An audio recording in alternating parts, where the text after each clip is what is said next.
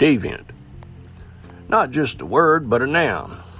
It's a description of one who doesn't see things as others do, one who doesn't seek the gratification that society sees as normal. Being a deviant isn't always a bad thing, as thinking outside the box does have its advantages. But for the deviants that we'll talk about, well, they far exceed any type of what one would consider normal.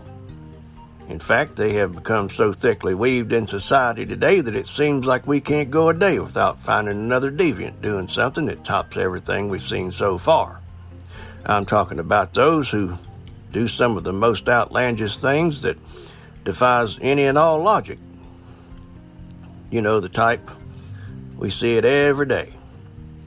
Come with me and we'll keep an eye out as the world circles the drain with deviants. Hello, I'm Larry Bentley and this is the Deviant Report.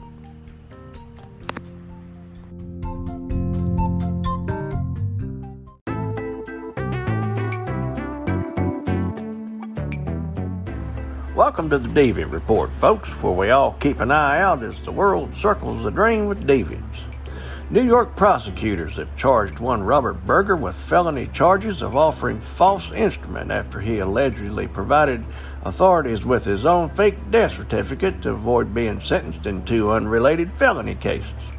Authorities soon grew suspicious after they noticed the word registry had been misspelled on the death certificate, which actually said registry instead.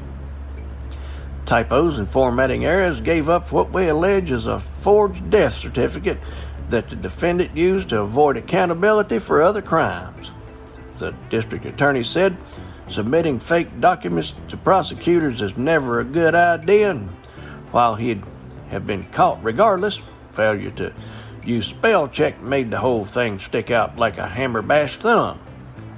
Mr. Berger had been awaiting sentencing after agreeing to a plea to possession of stolen property in the fourth degree after the deviant stole a Lexus.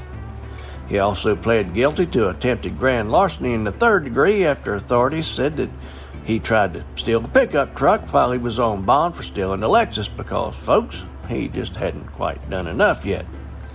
Mr. Berger was slated to be sentenced for both offenses, but representative from his former attorney's office notified the court that the poor Mr. Berger had died and requested that pending sentences be dismissed because, after all, how are you going to sentence a dead man to prison time? The moron's attorney, now former attorney, Mir Mazza, presented the district attorney's office in New Jersey with a New Jersey death certificate, which claimed Mr. Berger had died of suicide by hanging himself while nude in his closet. Mr. Mazza told the court that the death certificate had been given to him by Mr. Berger's fiancee. However, along with the misspelled word, the district attorney's office also noticed the font type and size appeared to be a little off when compared to standard death certificates. After calling to verify the certificate with the New Jersey Department of Health Vital Statistics and Registry, investigators confirmed that the certificate was in fact as fake as a $3 bill. Mr. Mazza later told the judge that he had done his investigation and believed that the late Mr. Berger had used him as part of his conspiracy plan to try to perpetrate fraud on the court, prosecutors, eh, his firm, and himself, and that's why he no longer wants to represent the guilty deviant. Investigators learned that Mr. Berger had fled the state. He was later arrested, hiding among the Amish in Pennsylvania.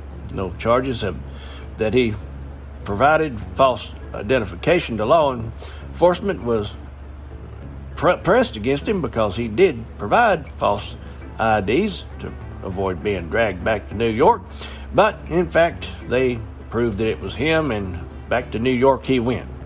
The deviant was arraigned on the charges of offering a false instrument for filing and entered a not guilty plea in court. I guess his only option now is to prove he's dead. Bail in the case was set at $1, However, Mr. Berger remains remanded on the older cases. And staying right on theme, just to point out the fact that New York isn't the only place that these things happen. A West Virginia woman and her husband have been arrested after they allegedly faked her death by telling authorities that she fell off a cliff in an effort to help her avoid prison time.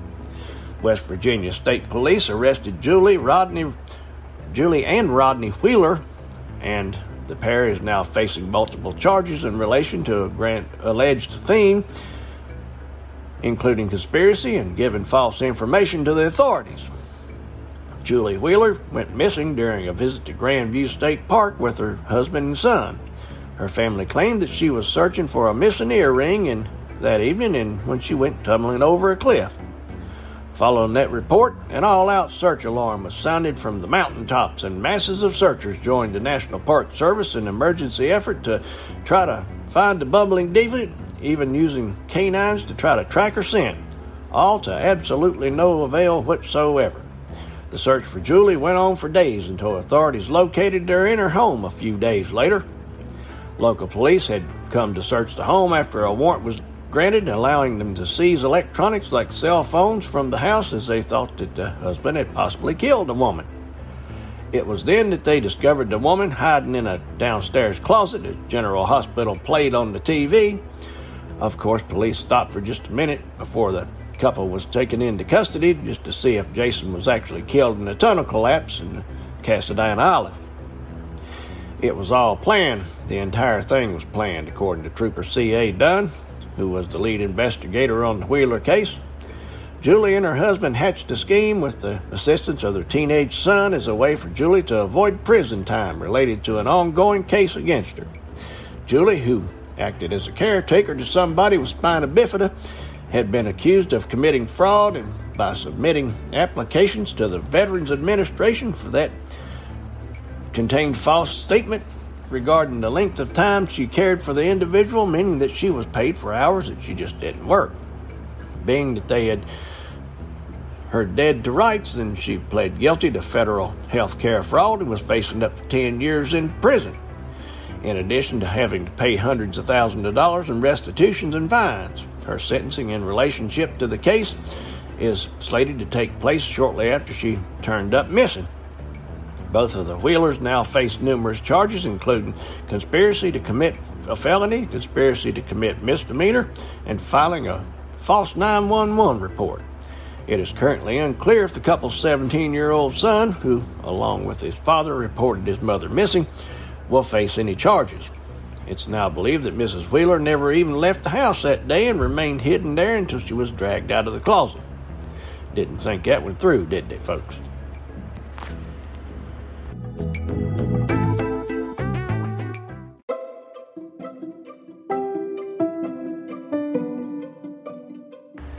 Now, we all know it's not a good thing to plow into other cars or vehicles while you're driving down the road. It's an even worse thing to drive the nose of your vehicle through a police cruiser and to top it off, do it while watching a porn movie on top of it. A Raleigh doctor smashed into parked patrol cars of a Nash County Sheriff's deputy and a state highway patrol trooper along the side of U.S. Highway 64. Dr. Devainder Goli was viewing a flick on his cell phone while his Tesla was in autopilot mode and he slammed into the deputy's car, which in turn slammed into the trooper's car. Both officers who were helping out at the crash of a site of a crash were standing outside the cars at the time along US 64 just after midnight near Spring Hope, North Carolina. Luckily, the state trooper threw the deputy out of the way when he saw the Tesla bearing toward him and it could have been horrific had he not done so. Tesla's website notes that while autopilot enables your car to steer, accelerate, and brake automatically within its lane, the technology's features will require active driver supervi- driver's supervision, thus, don't make the vehicle autonomous. So that means, folks, you still got to drive. Luckily, no one was hurt in the incident. The good Dr. Goli was charged with failure to move over for an emergency vehicle and watching his phone while driving a vehicle. Like I always say, when you cram a brain full of too much from a book, the common sense seems to seep out and go to waste in some folks. A 911 hang-up leads police to a scene that, shall we say, is nuts. Yes, again, we go to Florida where the fun never ends, folks. The Highlands County Sheriff's department received a 911 hang up call to which they responded, you know, like they do when all that happens. They were greeted at the door of a home of the home by one Gary Van Ryswyk, who explained that he had just castrated a man. The poor unnamed man was lying on the bed bleeding. There on the nightstand was a pink sippy cup which held the two nads that had just been detached from the poor victim. The 74 year old nutball had fashioned himself a makeshift surgery suite in his home, equipped with a pain medicine, medical tools, and a camera to record it all with.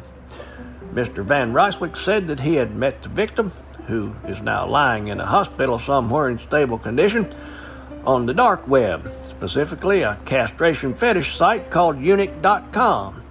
That's apparently where people who like empty bags go. Mr. Van Ryswyk told the victim that he had previously castrated animals and had been, even removed one of his own testicles just to see if the whole thing worked. The deviant talked the other poor deviant into coming over for a few beers and a castration. Yep, he's been arrested on the charge of felony practicing medicine without a license and resulting in bodily injury. I guess one could say that Dr. Van Ryswyk dropped the ball on that one.